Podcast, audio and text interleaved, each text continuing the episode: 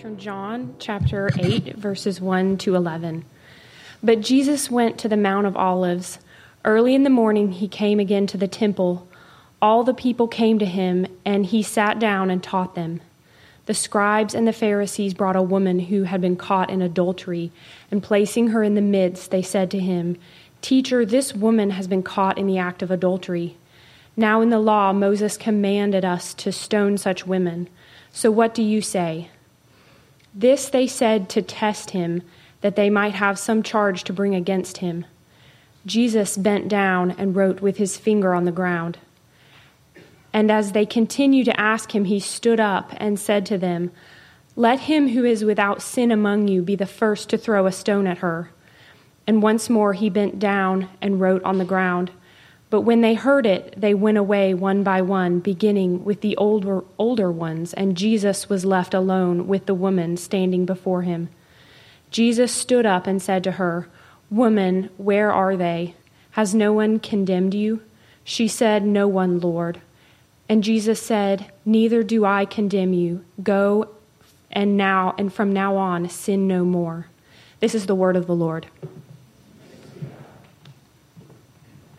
They say that high blood pressure is the silent killer because so many people have it and don't know about it. And the symptoms aren't obvious, they're complex, they're hidden, so are the causes. You know, I think shame is the silent killer of the soul if hypertension is the silent killer of the body, I think shame is the silent killer of the soul. Uh, I think it's something that so many of us struggle with. Sorry, my mic went out as well tonight, so just got it all going on here. Um, I'm going to put this over here. There we go. It's something that we're not always aware that we're struggling with, but actually affects many of us in very profound ways. You're probably familiar with a classic definition of shame. Shame is feeling bad yourself, whereas guilt is feeling bad for something you have done. That's kind of the classic definition. Guilt is, you know, I am hiding. I, I, have done something that I shouldn't have done. Um, I'm not where I need to be with God right now. And I confess that. That's guilt. That's actually a good thing, right? That's a gift of God. That leads us to health and wholeness. Shame is something is really wrong with me. I'm not I'm not lovable uh, God could never forgive me. I'm kind of dirty as a, as a person. See the difference? It's a very important distinction, and, it, and it's very, very subtle. In 2 Corinthians 7, Paul talks about a godly sorrow that leads to repentance and salvation over sin. That's a good thing.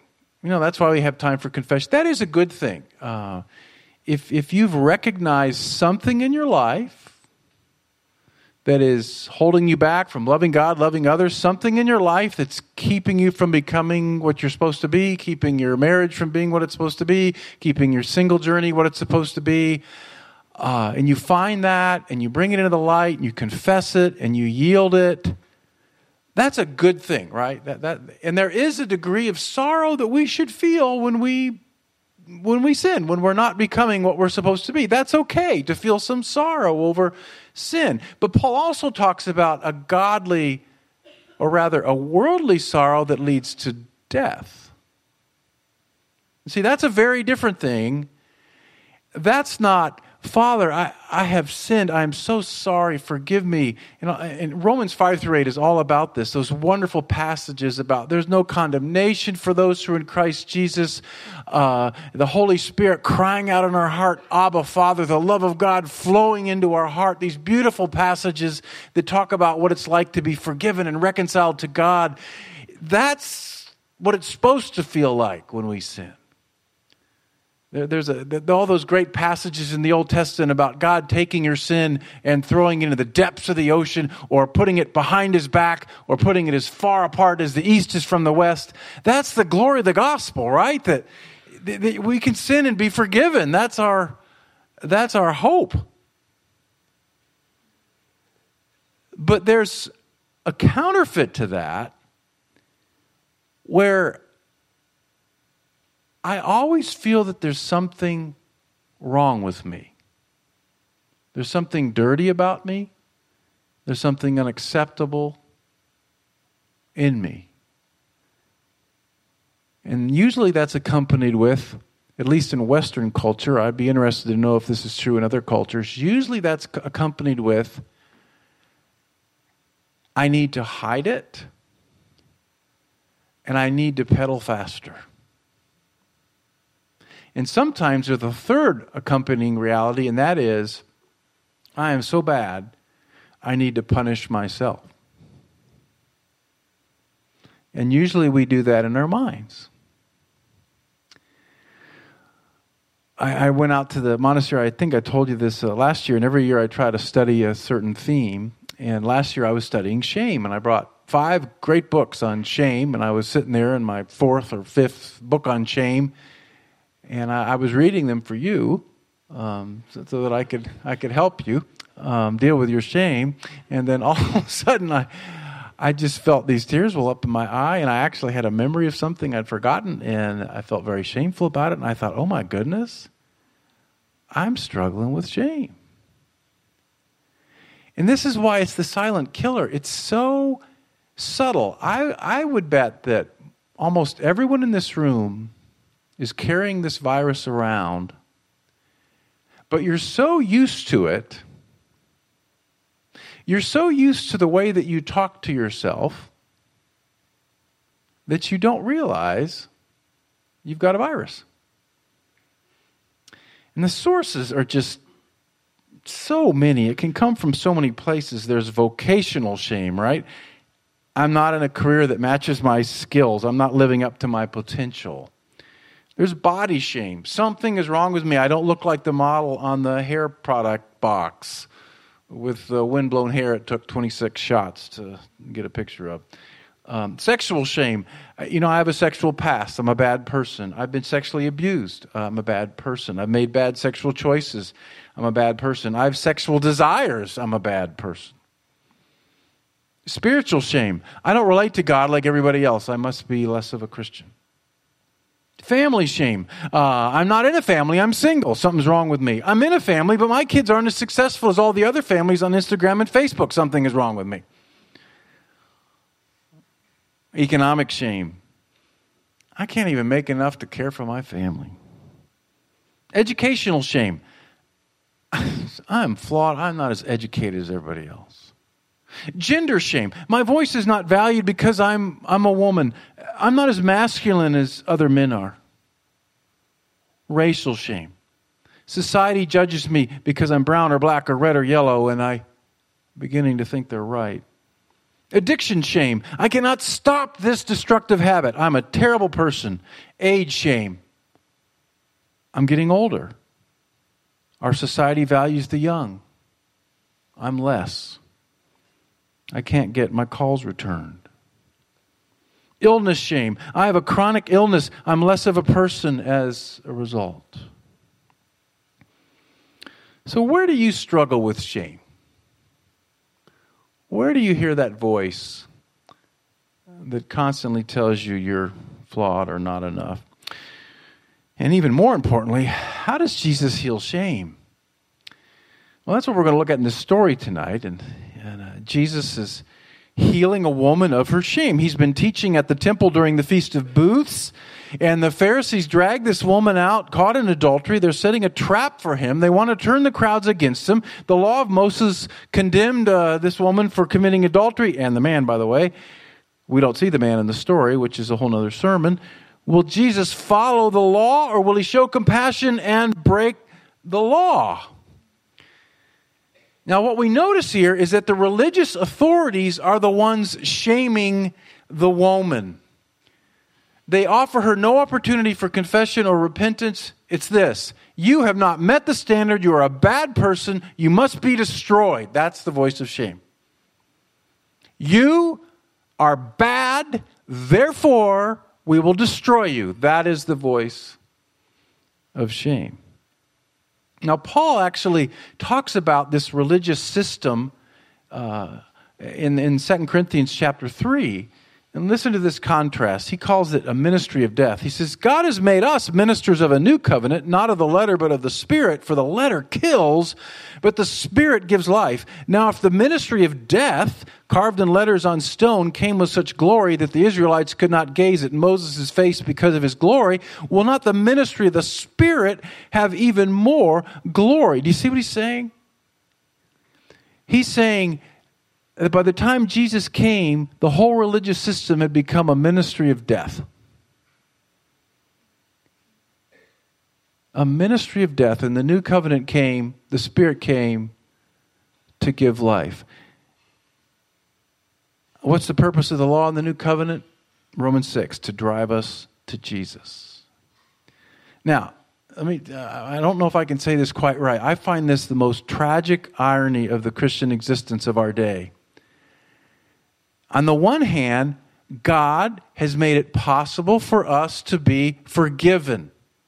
That's the work of the cross. We celebrate the work of the cross. And most of us, if you've been a Christian for any time at all, you know this glorious good news that not only does He forgive us of our, uh, our sins, He cleanses us, He fills us with the Holy Spirit, He adopts us into uh, the family, He relates to us as a son or a daughter. It's a beautiful, beautiful, beautiful, beautiful thing. However, many times the religion that preaches that gospel message gets distorted and twisted, I would say, by a demonic spirit into an instrument of shame. Man, this is subtle, friends. This is so subtle. We don't try to do it. I'm sure I've done it. We don't try to do it, but it happens. And I'm going to give you some illustrations here because in this kind of a religious system, the message that the Pharisees share with a woman is you have not met the standard and deserve to die. And that's the message that starts coming out through this religious system. Now, I'm going to make up a couple of illustrations. And these are just composite people that I've, no one in particular, but based on experiences over the years. Imagine a devout young woman named Sally. Now, the church wants Sally to be sexually pure. That's a good thing, right? We want people to be sexually pure. So what do we do? Well, we do everything we can when Sally's a young woman to, to, to get her to save herself sexually for her spouse. And so we devote intense resources to this, and we talk about it in Sunday school, in devotions, at youth retreats, even through music and film, and we do everything we can to say, Sally, be sexually pure. And that's a good goal. Well, she grows up under this teaching, but somehow just underneath the beauty of the message of sexual purity is something Sally picks up that says that her sexuality is filthy. And so she meets a man and she feels sexual desires and she marries the man and then she starts to explore her sexuality, but she cannot do it because there is a voice in her head that says it's all filthy. Only a whore enjoys it. And she feels shame. Imagine a devout young man, Bill, very active in his church, wants to please God and others. The community he grows up in is oriented towards social justice and embraces an ethic of poverty. He hears many sermons about the evils of wealth, about how Jesus lived among the poor. He spends hours with homeless people. He cuts his hair like Shane Claiborne. When he graduates from college, he, he gets a degree from social work. He moves into an at-risk neighborhood. He begins living in an intentional community. He has kids sleeping on his couch. He has addicts on his front porch. He is living for Jesus. But Bill has a secret that he is totally ashamed of telling any other living human being. The secret is he reads the Wall Street Journal. And he's good with numbers. And he likes the markets. And he's been investing on the side. And this is the most shameful part. He's made money. And if anybody would know, they'd judge him. And as the 20s go by and he's in his 30s and he gets sick of the addict on his couch, he realizes he really wants to get an MBA and move out of the neighborhood and get some property. And he feels so ashamed. Imagine a devout father named Ted good man, loves his wife and children well, but he feels so ashamed because he, he thinks, is not a strong Christian man. He tries to cover it up, but Ted, and this is so shameful, Ted likes things women like. God forbid he likes things women like. He is aware of his feelings. He likes deep conversations. He doesn't care much about sports. He doesn't like to hit people or kill things or work on his car. And this is so shameful. He's an extraordinary, selfless servant to his wife and children, but he's not really much of a leader in the home. Actually, his wife is a stronger leader, and he feels great shame about this. Over the years, he's tried to change. When he was in youth group, they brought in a former Marine who talked to the men at a guy's retreat about being a warrior for Jesus. And then one day they brought in a guy who was a bodybuilder, and he smashed bricks with his head for Jesus. And, and Ted just never thought that was very fun. And a Christian marriage counselor told him once that he was weak because he was not being the head of his home, and Ted feels shame. Finally, imagine a devout mother named Sue. Ever since Sue was a little girl, she was good at running things. She organized class picnics. She sold more Girl, Scout cookies than anybody else. She became president of her class. She had an internship in D.C. She, she was preparing to go to law school. And then she had a very powerful conversion experience. And she became a part of a Christian community that deeply valued the Christian family. And nearly everyone in the church was married or married very early. And they quickly had many children. She was surrounded by the love of this great church. The people in the church were truly happy. Now, Sue had always been happy as a single person and frankly had not really considered marriage, but the many sermons her pastor preached on marriage, combined with great examples all around her, led her to abandon her plans for law school, marry, and begin having lots of kids. And Sue's 42, and she feels trapped. And she is so ashamed that she would ever say to herself, that sometimes she's wondered what she's done. And she's wondering if she might go back to law school now, but she feels shame about this as well. So, all of these are good things, right? They're all good things. But there's something about a toxic faith community that can twist them into, into shame. And one of the reasons it's so easy to catch is we do have a human propensity for self punishment. We are hardwired with this belief that I've done wrong, I must flagellate myself as a way of atoning for it.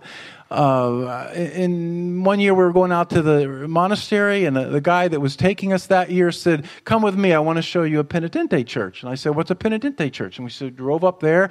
We go into this little rural church. There's a back room. He says, "I was here last Easter, and here's what happened on Easter. In the middle of the night, uh, all the men went into the back room, began beating themselves with scourges." The blood was flowing all over the floor. And then I wasn't allowed to see it, but I stayed in the back room and I was told that this happens every year. Then they actually nailed one of the men to the cross. This happens every year in a sect in New Mexico. Now, we're rightly horrified by that. I mean, where's the grace there? Why on earth would you beat yourself? Beloved, you do it psychologically to yourself all the time. So do I. So do I. We do the same doggone thing. We just beat ourselves because we don't think the cross was enough. You know, if somebody could put a screen on, a screen up there, and right now we could just flash up there the things you've said to yourself today, I guarantee you we would be appalled at the way we talk to ourselves. You don't talk to your dog the way you talk to yourself. It's shame. Well, but we should be sad over our sin, Doug, right? Yes, yes, yes, yes, yes, yes. There's a godly sorrow that leads to repentance. That's not what I'm talking about. I am talking about toxic, icky, vile shame that makes you hate yourself.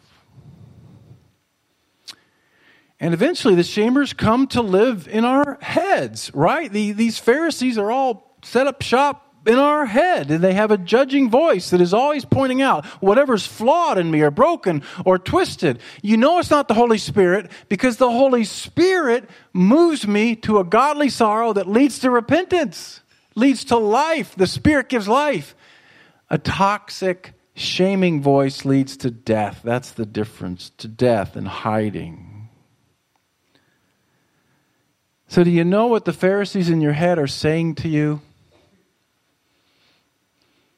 That's a really important question because you're so used to what they're saying that you think it is the Spirit. It's not the Spirit if it leads to death. It's not the Spirit if it leads to hiding. It's not the Spirit if it leads to self hatred. It's not the Spirit if it leads to remembering something you did 20 years ago and therefore you need to beat yourself up with self deprecating comments or eating poorly or hurting yourself in some other way. Why does someone I know call me recently and say, I want to cut myself? Why? Because the Pharisees are telling her She's horrible. And so she has to crucify herself.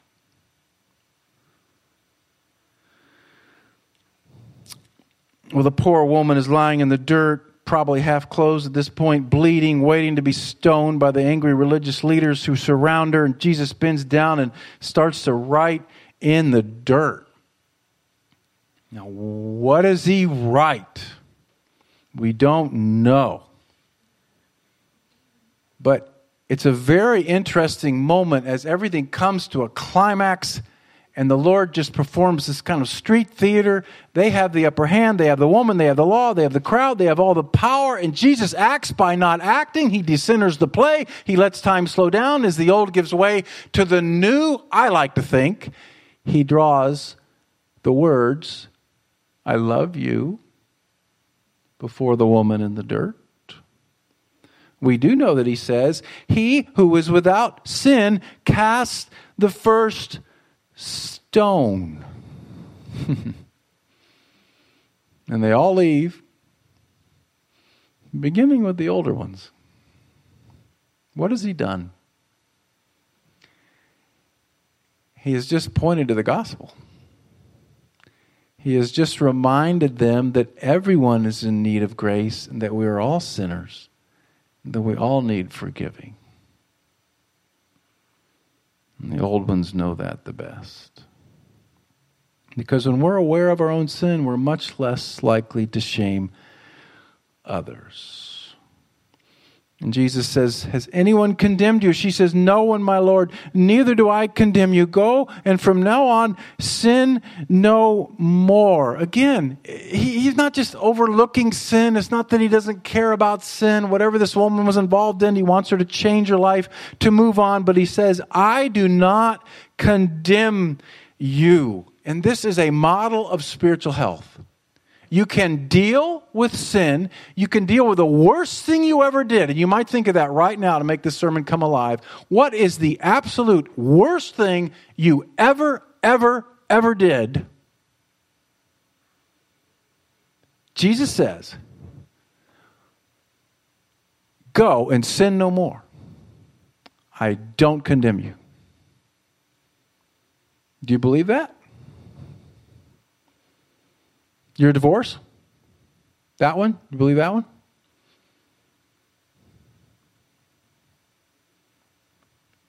Your addiction? Your greed? Your betrayal? The things you said to your mom you could never get back? Go and sin no more. Therefore, I do not condemn you. That's a spiritually healthy way of dealing with sin. And a spiritually healthy church is a community where sin is taken seriously, but the community does not live under a cloud of shame. I think I've been uh, all my life wondering how do you kind of work all this out? How do you live in a community like this? I just wanted to end with a couple of things I'm learning about this. How do we join God in healing our shame? Number one, understand the difference between guilt and shame. It's just a really important distinction. Guilt is when I've done something wrong, shame is when I am wrong. Understand the difference. Romans 5 through 8, great scripture to study. The book by Lewis Smedes, uh, Shame and Grace, the best discussion of it I've ever seen. Second, embrace the work of the cross. We've got to start there. We can't go past that. You've got to understand the cross. You've got to understand how Christ forgave you fully and completely and totally at the cross. That's why you don't need to flagellate yourself. Book of Romans, book of Ephesians, book of Galatians. Love to have someone lead us in a good study of one of those books. Also, Bible Study Fellowship is, is in the middle of a study of Romans right now, and you can join that. Third, cultivate a personal experiential relationship with Jesus Christ. Here, here is my observation is that when you begin to encounter Christ in personal ways, intimate ways, shame melts away. And for me, one of the things I've been doing lately is more, using more imagination in my prayer time. I just sit in a passage, read it over and over again. I try to imagine myself there. And this week, I tried to imagine Jesus talking to this woman. I try to imagine what his eyes look like. I try to imagine what the weather looks like. I try to imagine what the Pharisees look like. And every time I do that, and every time I look at Jesus, I feel and encounter his love.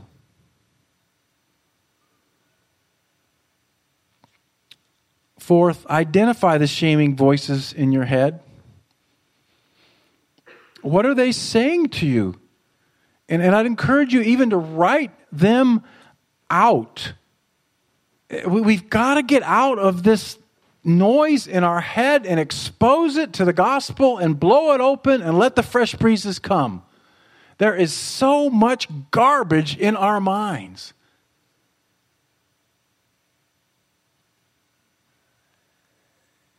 So when the service shuts down because the toilet overflows and is falling on our worship leader who was standing on electric cable, and I'm thinking we're going to kill the worship leader. Do I go up there and stop that in the middle of the prayer? What's the priority here? What's going on here? And oh my goodness, this whole thing is falling apart. And by the way, I got up a song too early and I blew that. The Pharisee in my head says, Gal, you're losing it. It's so good to just pull that out. No, I'm not. No, I'm not. Write it down. Write the shaming lie down.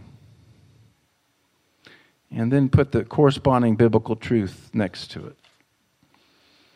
Two more. Share your shame story with people that you trust. I don't know what it is about this, and I don't say do this with anybody, but if you've got a couple of safe friends, and you can actually tell them what you are most ashamed of, your secrets. if you can share your secrets with a couple of safe friends, something gospelly happens. Something Jesus y happens. And I think part of it is this that when you share the part of yourself you are most ashamed with, with two or three other men or women, and wh- whoever it is that you decide to share it with and you feel safe with, when you do that and they do not run out of the room and they sit there with you and they say, I love you, brother, let's keep going. It's Jesus time. You know, I can preach on grace all night long and barely get anywhere with you. You sit down tomorrow morning with a friend over breakfast, tell them your secret. They accept you, pray with you. You've heard a sermon that'll change your life. Let's be a church that doesn't hide. Let's be a church that shares our secrets. And then last, be curious instead of condemning when it comes to things that are wrong with us. I've noticed something about myself, and I think I mistake this as godliness, is that when I find something I don't like about myself, I default to the harshest kind of self evaluation immediately. Why do I, God, I hate it when I do that. What is wrong with me? That is so disgusting. How could you ever think that way? What if, instead of that, we said, huh, I'm really curious about that desire. Where does that come from? I wonder what that tells me about where I am in my life right now. I was talking to somebody once that was dealing with some sexual stuff, and he was just flagellating and beating and beating and beating and beating. And, and, and I just said, You know, just put the whip down for just a second. Okay, we'll pick it back up. We can just beat you all the way out the door. You just put the whip down for a second. Could it be that that fall you had on the internet, maybe it really doesn't have anything to do with sex? Could it be that the years are going by, your dreams aren't being fulfilled, and you're terrified of aging. I find that that kind of an approach opens up so much more of a possibility of true repentance than just, God, oh, you're so filthy. God, God, God. You wouldn't treat your kids that way. You wouldn't treat your animals that way. Why would you treat yourself that way? So let's be curious instead of condemning. Let's end with this prayer. I think we got it. See if something I set up tonight works. There we go. Okay, good. Okay. Let's pray this together. Jesus, those who trust in you will never be put to shame, for you took our shame and made it yours. As a result, we now live in the present delight and eternal favor of God. Oh, even more blessed state of affairs. How can we ever praise you enough for such love? Therefore, Jesus, we cry out for freedom today, freedom in our ongoing struggles with shame, both the shame we feel and the shame we give. We need the freedom you alone can provide, Jesus bring the grace and truth of the gospel to bear in profoundly healing and liberating ways, Lord Jesus. Lord, that's our prayer tonight. And as we come to the table here in just a moment, we take the bread and we take the wine, please, Jesus, take this idea of your forgiveness and grace and press it into our hearts. Let us taste forgiveness tonight. Let us taste freedom. In your name, amen.